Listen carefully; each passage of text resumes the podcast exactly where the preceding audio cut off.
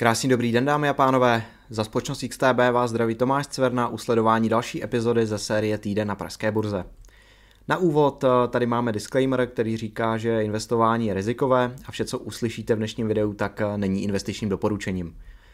Dnes nás čeká pohled na jediný makroekonomický údaj, který byl zveřejněný v České republice, a to sice konjunkturální průzkum. Dále se podíváme na to, co se dělo na akcích Česu a v závěru, kromě výhledu na příští týden, přidáme očekávání od výsledku monety, která zahájí výsledkovou sezonu. Týden v Evropě se nesl v pozitivním duchu a to i díky informacím z USA, kde byly jednak zveřejňovány výsledky velkých amerických technologických společností. Microsoft vykázal smíšeně podobně jako Tesla. Další firmou, která zveřejňovala, tak byl Intel. Ten už na ty finanční trhy neměl zas tak velký vliv, s tím, že v USA kromě korporátních zpráv byly k dispozici i makroekonomické události. Jednou z nich bylo HDP za uplynulý rok. V roce 2022 dosáhl hrubý domácí produkt USA růstu 2,9%, zatímco se odhadovalo 2,6%. Trh na tyto zprávy reagoval pozitivně, i když ta prvotní reakce byla negativní. V pátek pak byl zveřejněn index PCE, přičemž ten byl v souladu s očekáváním.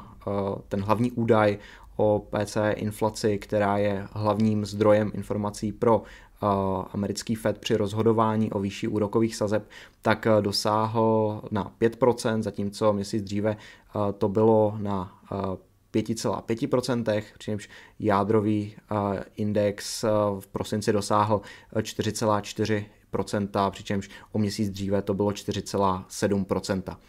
V Evropské unii byl, bylo k dispozici jedno zajímavé zveřejnění, a to sice index IFO, index nálady podnikatelů v Německu. Ten v lednu dosáhl 90,2 bodů, což bylo v souladu s očekáváním, přičemž v prosinci tento index dosáhl na 88,6. Tudíž vidíme, že ta nálada podnikatelů a ty vyhlídky už se začínají zlepšovat.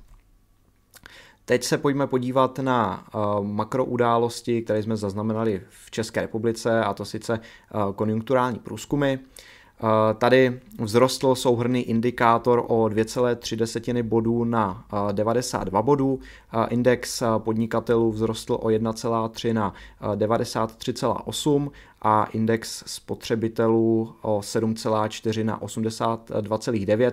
To znamená, že to vnímání toho aktuálního makroekonomického prostředí se začíná lepšit jednak na té straně podnikatelů, ale taktéž na té straně spotřebitelů. Když se podíváme ještě eh, na ten průmysl, tak eh, ten po pětiměsíčním poklesu v prosinci a v lednu eh, zaznamenal nárůst důvěry a to já si vysvětluju zejména tím teplým počasím a snižujícími se cenami energií, nicméně stále tam převládá nejistota kvůli obavám o poptávku o zboží.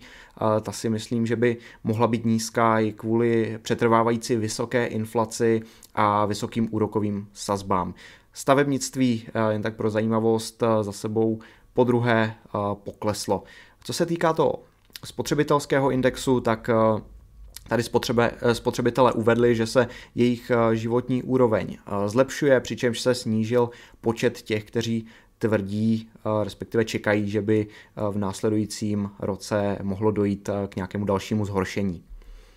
Nyní již eh, pohled na výkonnost eh, indexu PX, který byl eh, závislý jednak na vývoji evropských indexů, ale taktéž na turbulencích, které se děly na akcích Česu. Tady již pohled na tu klasickou tabulku, ve které vidíme výkonnost jednotlivých akcí. Velmi dobře si v uplynulém týdnu vedly banky, všechny si připsali zisky nad 2%, přičemž nejzajímavější je ČES, který se stal eh, nejvýkonnějším titulem. Váhy společností v pražském indexu se měnily poměrně výrazně. Eh, váha Česu vzrostla o 1,28% bodu, zatímco váha komerční banky poklesla o 27 setin procentního bodu a RST spolu s monetou si zhodně uh, připsali, respektive odepsali 0,19% bodu. Nejziskovější akcí byl ČES, který zaznamenal hezký růst již od počátku týdne, nicméně největší turbulence jsme zaznamenali ve čtvrtek, kdy zasedala legislativní rada vlády.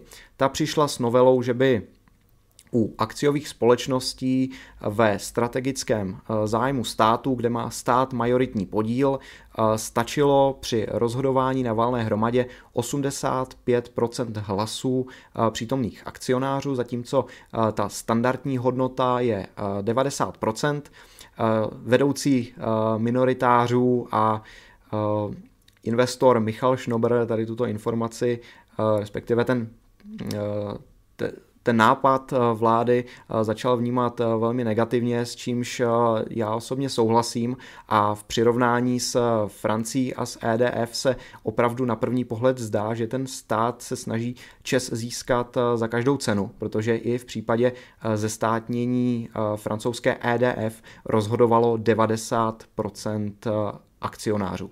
Kdyby tato novela prošla, tak bychom mohli zaznamenat eh, poměrně jednoduchou cestu eh, českého, eh, české vlády k tomu, aby získala čes, přičemž by jí stačilo pouho pouhých 82 procent přítomnosti, tedy pokud by maximální přítomnost na valné hromadě byla nějakých 82,3 procenta akcionářů, tak by stačil ten hlas 70% vlastníka, eh, tedy ministerstva financí k tomu, aby eh, ČES eh, byl zestátněn. Nyní se již pojďme podívat na výhledy. Tady máme jeden výhled na 917 korunách, přičemž ta cena je šponovaná právě tím, jak Český, eh, česká vláda eh, touží eh, Čes ze státní, to znamená akcionáři čekají na to, že by mohla přijít nějaká prémie, která by mohla být zajímavá. Nejstrátovější akcí uplynulého týdne na pražské burze byla akcie Filipa Morise. A nyníž Moneta, tady vidíme jeden update, výhledu na buy na 104 eh, korunách za akci. Je potřeba zmínit, že eh, Moneta vydala tiskovou zprávu, ve které eh, stálo, že v uplynulém roce banka přidala 170 tisíc klientů, přičemž nyní jich má již 1,5 milionu. Zásadním důvodem při nárůstu klientů byly vysoké úrokové sazby, které Moneta nabízela na svých spořících účtech a termínovaných vkladech. Pro podnikatele eh, na termínovaných vkladech 3 a 6 měsíčních byla úroková sazba 5,3%, což je eh, stejné číslo jako na spořících účtech pro retailové klienty. Nyní již výhled na akcie Erste. Eh, zavíračka v pátek byla na nějakých 808 korunách, přičemž nejnovější výhled, ten nejpozitivnější, je 1117 korun za akci. A tady již eh, pohled na eh, Vienna Insurance Group, rovněž eh, pozitivní hodnocení a s cílovou cenou 632 korun. Makroekonomický kalendář nám eh, pro příští týden přinese velmi zajímavá data. Eh, v prvé řadě budeme svědky zveřejnění HDP za čtvrtý kvartál, eh, kdy se může potvrdit, že Česká republika spadla do recese, tak jak se dříve odhadovalo. Další zajímavou informací bude taktéž zveřejnění PMI z výrobního sektoru, takže kromě těch konjunkturálních průzkumů se eh, dozvíme ještě další pohledy na to, jak to v tom eh, průmyslu eh, opravdu je a v neposlední řadě nám údaje zveřejní Česká národní banka. Tady bude pravděpodobně ponechána úroková sazba na 7%. Začíná nám výsledková sezona. Eh, Moneta v pátek 3. Eh, února zahájí eh, výsledkovou sezonu za rok 2022 a to sice zveřejněním svých výsledků před otevřením pražského trhu. To je tedy z mé strany vše. Já vám děkuji za to, že jste sledovali dnešní video až do konce. Pokud se vám líbilo, tak nám neváhejte dát like, případně odběr a u nějakého dalšího videa se s vámi budu opět těšit. Naschledanou.